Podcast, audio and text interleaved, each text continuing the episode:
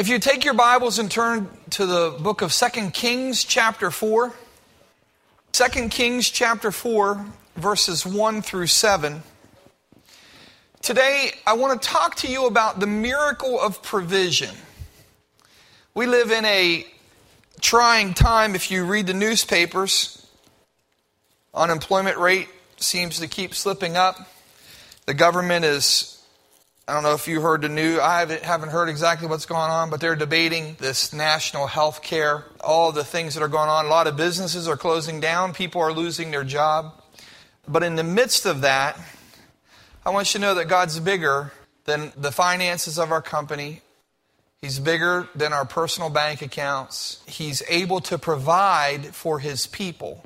He's able to care for them, even in the midst of difficult times. 2 Kings chapter 4, verses 1 through 7. We're going to read about one of those times. The wife of a, a man from the company of the prophets cried out to Elisha, Your servant, my husband, is dead. And you know that he revered the Lord, but now his creditor is coming to take my two boys as his slaves. Elisha replied to her, How can I help you? Tell me, what do you have in your house? Your servant has nothing there at all, she said, except a little oil.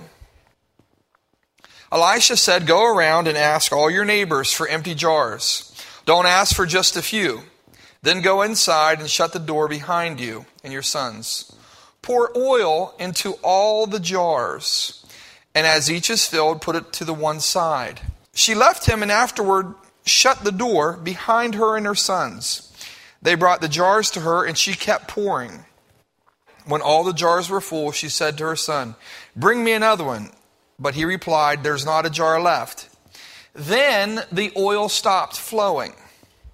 She went and told the man of God, and he said, Go sell the oil and pay your debts. You and your sons can live on what is left. Father God, I pray that you would add a blessing to the reading of your word. I ask that this morning that you would give us ears to hear what the Spirit would say. I pray that anything that's of me or my ideas or my opinions, may those things fall to the ground. May your word, which is eternal, find a good place in the hearts of your people. And we ask this in Jesus' name. Amen. Now, the Apostle Paul, we're going to go to the New Testament just for a moment. The Apostle Paul wrote to the church at Philippi. And in Philippians chapter 4, verse 19, he said to them, and this is a verse that many of us have claimed in the past, and my God will meet your needs according to his glorious riches in Christ Jesus. Now, Paul is writing to a church that was experiencing great difficulties for the sake of the gospel. They were a church that Paul loved dearly because we know that Paul sacrificed deeply for them. If you remember from the book of Acts, it was in Philippi that Paul and Silas were arrested. They were beaten. They were put in shackles and thrown into the darkest part of the dungeon. But there in that prison, shackled, bloodied, beaten, bruised, they began to sing a song of praise. The praises to the Lord began to well up in their hearts, and as those praises welled up in their hearts, they began to come out of their mouths. And you know, the praise of God, it's not enough for it just to well up in our hearts. We need to release it from our mouths. They begin to release those praises to God, and those praises begin to fill the corners of that prison and of that dungeon. And not only that, those praises ascended to the very throne room of God. And the scripture says that the Lord sent an earthquake, and their chains fell off, the prison doors blew open, the jailer was ready to kill himself whenever he saw what happened. And Paul has to yell out to him. And he says to him, Don't do it yourself any harm. Don't hurt yourself. Sir, we're all here. The man falls on his knees and he says to him, What must I do to be saved? And they explain to him the way of salvation, that Jesus is the way, the truth, and the life. This man then takes Paul and Silas, he takes them home. He takes them to his house and he cleans their wounds and dresses their wounds. And the scripture says that he and the, the Philippian jailer, that he and his household were saved. These Philippians were special people. Throughout the letter to them, Paul continually uses this phrase to rejoice in the Lord. He says, I'll say it again, rejoice in the Lord. Now, the reason why he does it, he's offering words of encouragement to people who are in a difficult place. He says, you know, rejoice in the Lord, be thankful, give praise to God. Now, the scripture tells us when Paul writes to them, he says to them that you guys are the only church that supported me financially during this aspect, this one leg of his journey, of his ministry. And once again, they had sent Paul an offering to help with his ministry. And so Paul writes back to them as a way of giving thanks to God for what they've done. And he reminds them that in spite of their difficulties, in spite of the tough place that they are in, he says, My God will meet your needs according to his glorious riches in Christ Jesus. I want you to understand this. The riches and glory are not affected by whether the Democrats or the Republicans are in office. The riches and glory are not limited to how well your company is doing. The riches and glory in Christ Jesus are not limited to whether we're in a recession or we're in a time of boom. Okay? The riches and glory are not dependent upon how the stock market is doing. And Paul writes to him and he says, My God will meet your needs according to his riches and glory. There's never been a recession in heaven. There's never been a lack there. Now let's get back to this widow. We gave you that. We want to go back to this widow.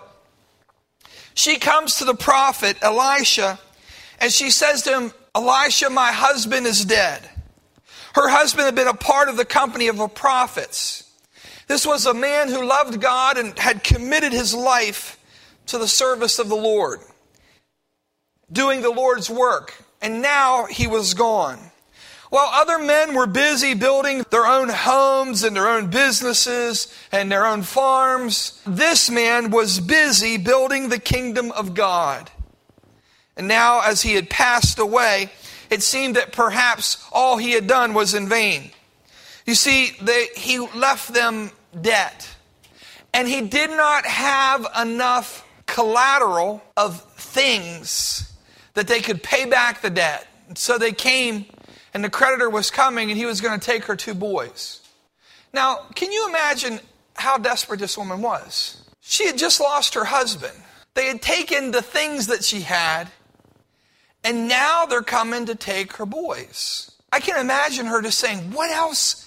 God, what else can they take from me? If they take my boys, I've lost my husband. If they take him, what else do I have? And in this desperate situation, what is she to do? Now, like his predecessor Elijah, Elisha asked the woman, What do you have in your house? How many of you remember the story of the widow at Zarephath? It's almost a parallel story here. The widow at Zarephath years before, but the widow at Zarephath had only enough oil for her and her son to make one cake she was going to feed her boy, and they were going to die. Now, the widow at Zarephath was a little better off, the widow that Elisha's speaking to here, because she at least had oil and flour. And she said, Whenever I eat this cake, whenever we're done making this cake, we're going to starve to death. This is all that we have. And what does Elijah say to her? Elijah says to her, Well, you go ahead and make that cake, but make one for me first. What? I, I still, as many times as I've heard that or read it, I can't believe that. But here's the thing Elijah knew that if she would obey the direction of the Lord, that God was looking for a way to promote her. God was looking for a way to provide for her. God wasn't just trying to take from her, He was looking for a means by which He could supply her needs. Because remember, my God shall supply all of my needs and all of your needs according to his riches and glory. And so what we find here is that the oil never ran out, the flour never went dry, for, and there was enough for her, her son, and to support the prophet this whole period during the drought? Well, she didn't have enough to make one cake for just enough for one cake for her and her son, and they were going to die. But as she obeyed the word given to her from the Lord, God not only sustained her and her son for a week or two weeks, but for several years, and also the prophet until it began to rain once again. As Elisha asked this woman the question, What's in your house? What do you have? She says, I don't have anything, just a little oil. Now here's the deal. Elisha knew that this woman didn't have a whole lot, but she had enough with God to provide a miracle. There was a miracle that was in her house. It just needed to be let loose.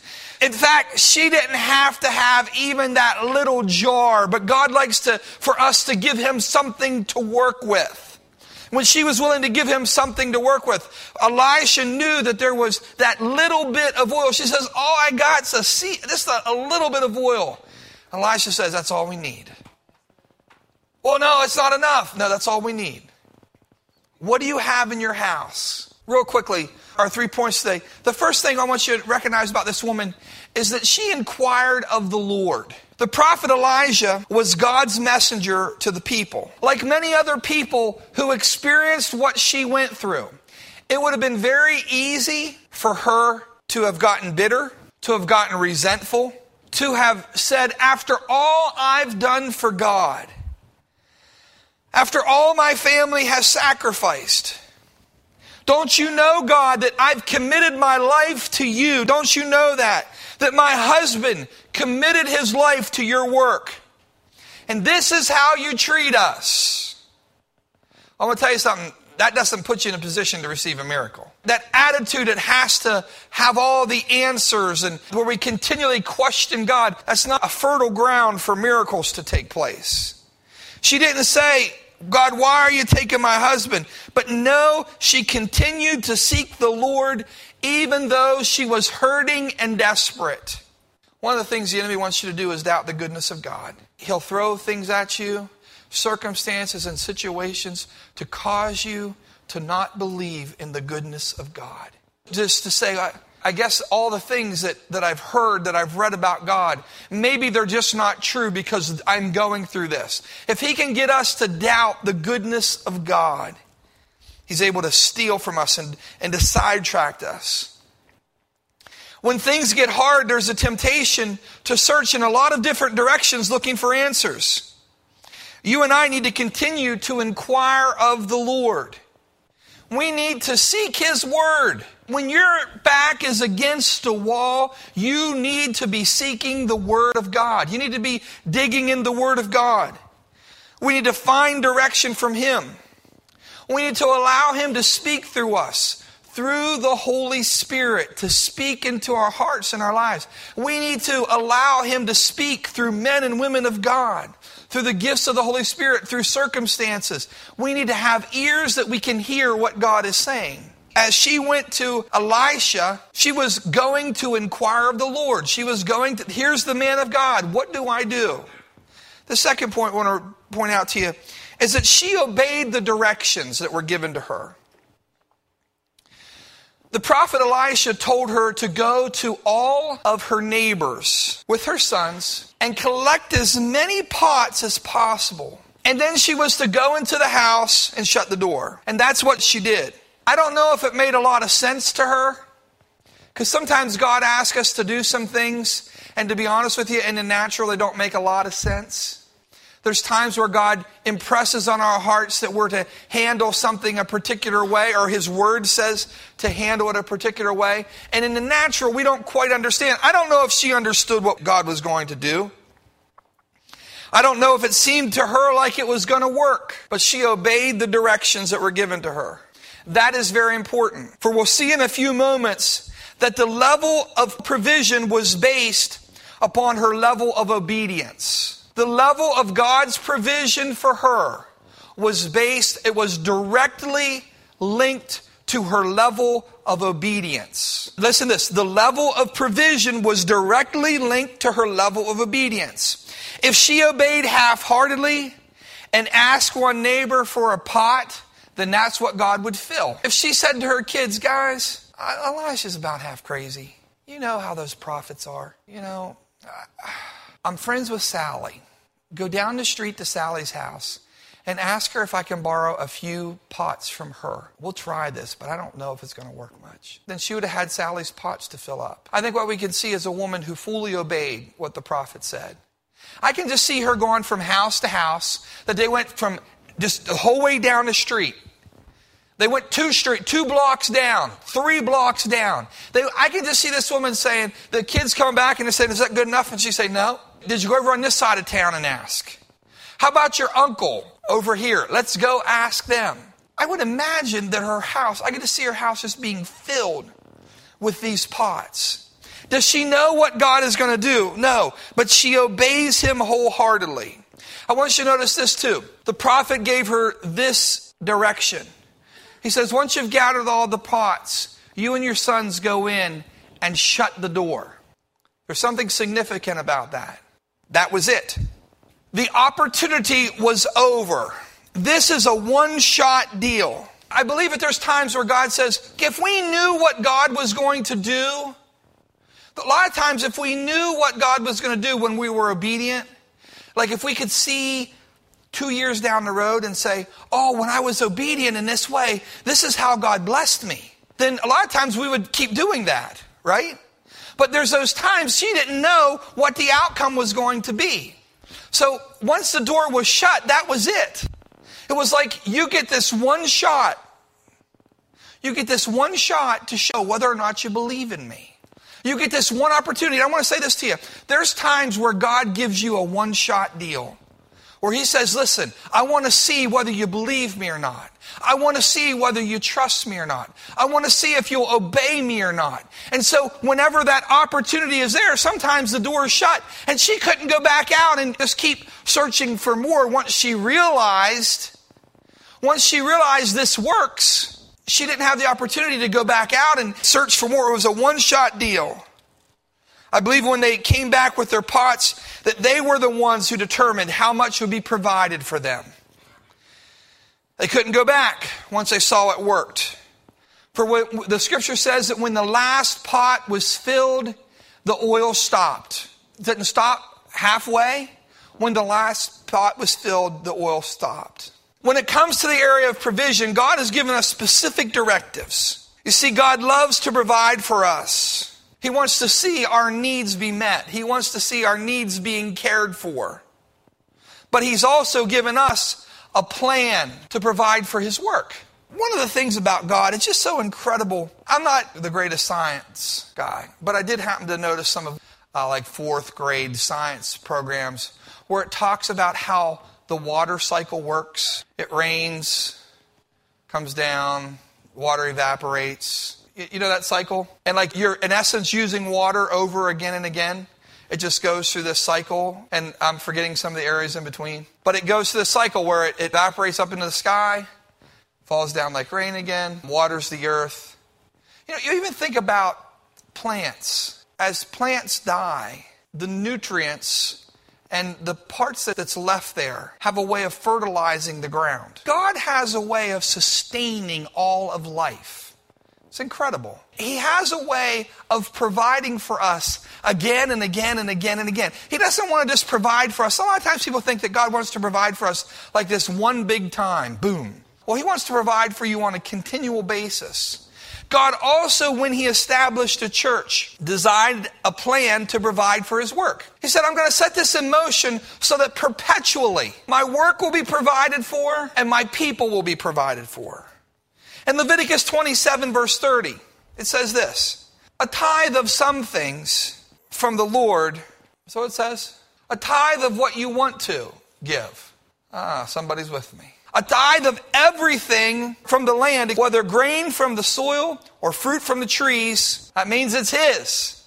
It belongs to the Lord. It's not yours, it's not mine.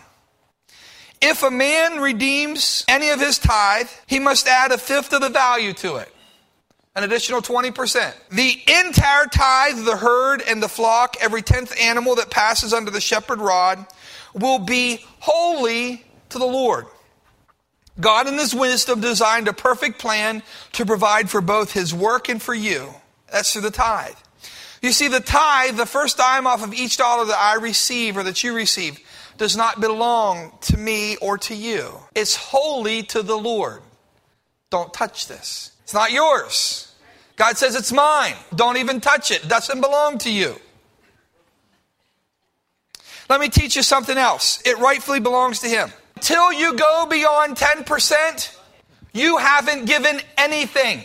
Until you go beyond 10%, you haven't given anything because He says, whatever comes your way, the tithe is mine. It's holy. It's not yours. It's mine. It belongs to me. It's holy. Don't touch it. So until we go beyond 10%, we haven't given anything. All we're doing is simply returning to Him what rightfully belongs to Him. So the tithe, it belongs to God. It's not mine to touch. What does the Bible say about people who do not bring the whole tithe into the storehouse? Malachi chapter 3, verse 8 through 10. It says, Will a man rob God? Yet you rob me. He's writing to his people. He's saying, Will a man rob God? Yet you rob me. And here's their thing. But you ask, How do we rob you? And he tells them, In tithes and offerings. What does he say in, in verse 9? You want to live under a curse? Part of my role as a pastor, I want you to be in a place of blessing. I want you to be in a place where God provides for you. I want you to be in a place where whenever your back's against the wall, I can say to you without a doubt, saying, my God will supply all of your needs according to his riches and glory in Christ Jesus.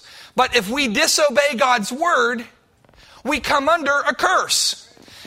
Now, I can come to you and complain to you about my marriage, about how rough it is and how hard it is. But if I don't do things the way that God says I'm supposed to, nothing's ever going to change. Do you see that? I can complain to you about how people don't trust me.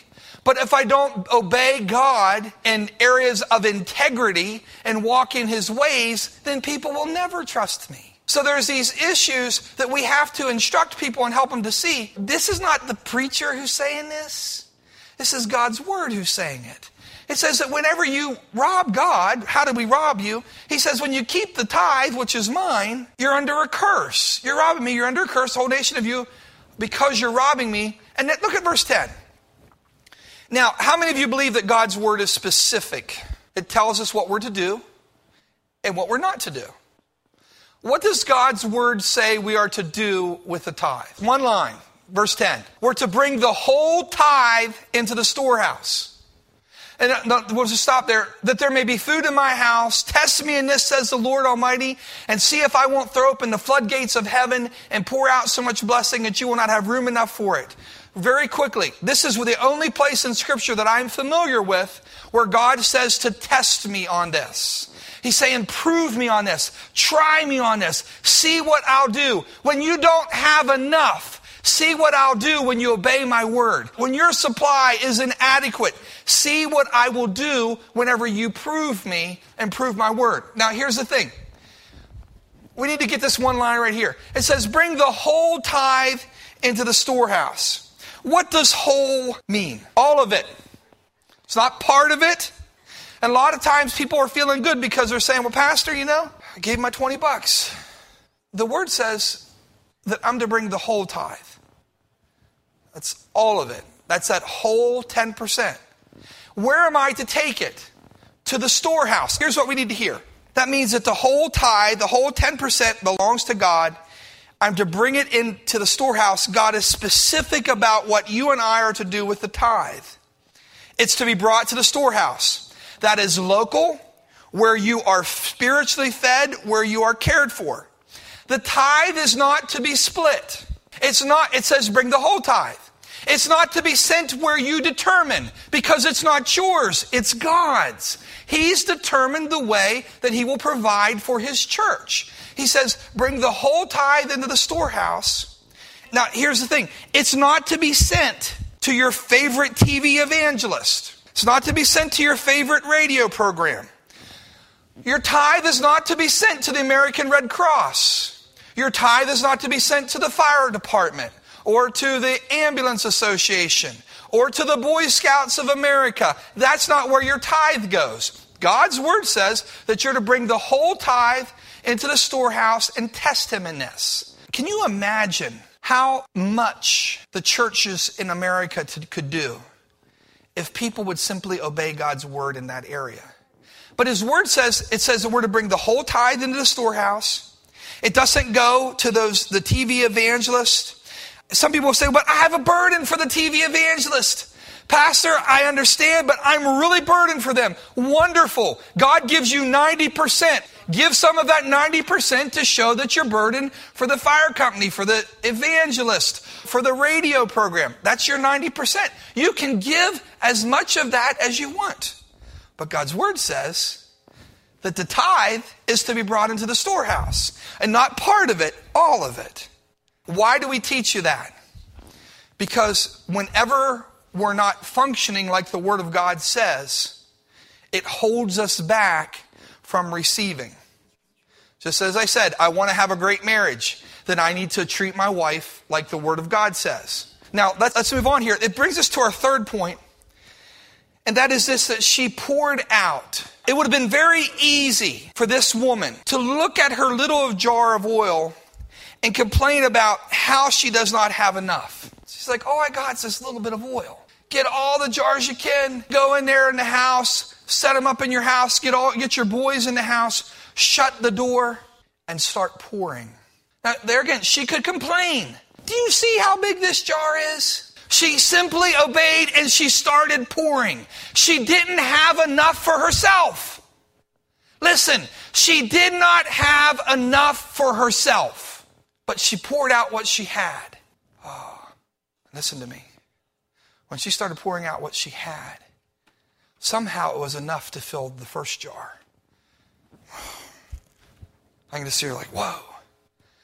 Started pouring into the second jar. The incredible thing is, as she poured out what she had, somehow God provided what she didn't have. Isn't that incredible? As she poured out of herself. Now, now here's the point. What is it that you need? Because a lot of times when we talk about provision, everybody wants to get into the money thing. Well, I want you to know that I got a lot of needs that money can't buy. There's a lot of needs that we have. There's a lot of things in our heart that money could not touch. Lines of credit can't touch. Debit cards can't touch. Visa, MasterCard cannot touch those things. And there's some places in your life where you would say, Pastor, I don't have enough of whatever it is. Oh, I got just a little bit. Start pouring it out on someone else. Oh, Pastor, I just wish somebody would help me. I have such burdens. I have so many things that I have to do. Can I tell you how to, to solve that? You don't have enough work or energy to be able to take care of things yourself. Start helping somebody else. What? Some of you are discouraged and you say, I just wish somebody would come and encourage me. Pastor, I can't hardly make it. I wish somebody would come and encourage me. The situation is overwhelming. Pour out what you have. Find somebody else. You got a little bit of courage. You got a little bit of strength. Start pouring that out into the life of somebody else and see what God does. Some of you say, I just wish people would love me and care for me. I, I have this longing in my heart where I just wish someone would really care about me. Start pouring out your love into the lives of somebody else. The incredible thing is that's where the miracles start taking place. It's like whenever you start pouring out the little bit that you have, God has His way of miraculously providing for you and for me. It doesn't make sense. It's absolutely crazy in the eyes of the world, but I'm going to tell you what, it works. It works when we pour out that whatever God has given to us into the lives of others, somehow, some way, a lot of times it doesn't come in the way that we think it's going to. But God has a way of providing and caring for our needs. God wants to provide for you today, but He wants to do more than just pay your car payment. It's cool whenever God comes through and pays our car payment. It's cool whenever pay our electric bill. God wants to do a work in your spirits, changing our hearts, bringing us into intimacy with Him where we trust Him. And He wants to do something in us. What God wants to do is He wants to put you and I in a place where it's that cycle of continual God providing and us pouring out. And God pouring in and we pouring out. And God pouring in and we pouring out. As we close today, I just want to ask you today will you allow God to put you in that position, no matter what your situation or how desperate you feel? Will you allow Him to put you in a position where He can be your provider? It's going to take you inquiring of the Lord, it's going to require obedience. That's funny. We keep coming back to that same crazy word obedience, obedience, obedience. And it's going to take us pouring out, kind of releasing, isn't it something? You give up what's in your hand that's not enough. You release what's not enough so that you can receive what's in God's hand that's more than enough. You know, that's one of the things about God. He is more than enough for whatever our circumstances, whatever our situations are. Father God, I thank you today for this time together, and I just ask that you would be the provider for each person here at this congregation. Lord, we're living in a time, I, I, I bet you if we went around the room here, there's people who say, Man, Pastor, my job, my company downsized. There's other people who, the fear of layoffs, how are we going to pay the bills? What are we going to do? Um, Lord, I just pray that your people, we, we certainly don't want to manipulate anybody, but I just pray that your people would be obedient to what your word says. I pray that they'd be obedient, like this widow at Zarephath, that they would obey you wholeheartedly. When you tell them to go and help somebody else and they have a need themselves, and you tell them to go and help somebody else or serve someone else or give to somebody else, I just ask, Lord, that they would obey you immediately, wholeheartedly. I pray that they wouldn't be confused, but they'd hear very clearly what God says. Not what man says, not man's opinions, but the Word of God and your Holy Spirit directing them. I pray that they would give of themselves, that they would pour out their lives into the lives of other people and for your kingdom. And Lord, as I pray, as they do that, I pray just like that widow who began to pour into those vessels, I pray that their supply would not run out. I pray that God, you would be their source, that you would be their supplier, that you would be their provider. I pray, God, as the word says, that your people would test you and see if you won't open up the windows of heaven and pour out all of the encouragement that they need, all of the joy that they need, all of the strength that they need, all the love that they need, all the peace that they need, and Lord, even all the finances that they have need of. Lord, I believe that you'll make us rich in every good way. Meaning, Lord, that we always have enough to share with somebody else. Not just to blow on ourselves, but you're going to always give us enough so that we can share and help someone else. Now, Lord, be glorified and your name be lifted up today in Jesus' name. Amen.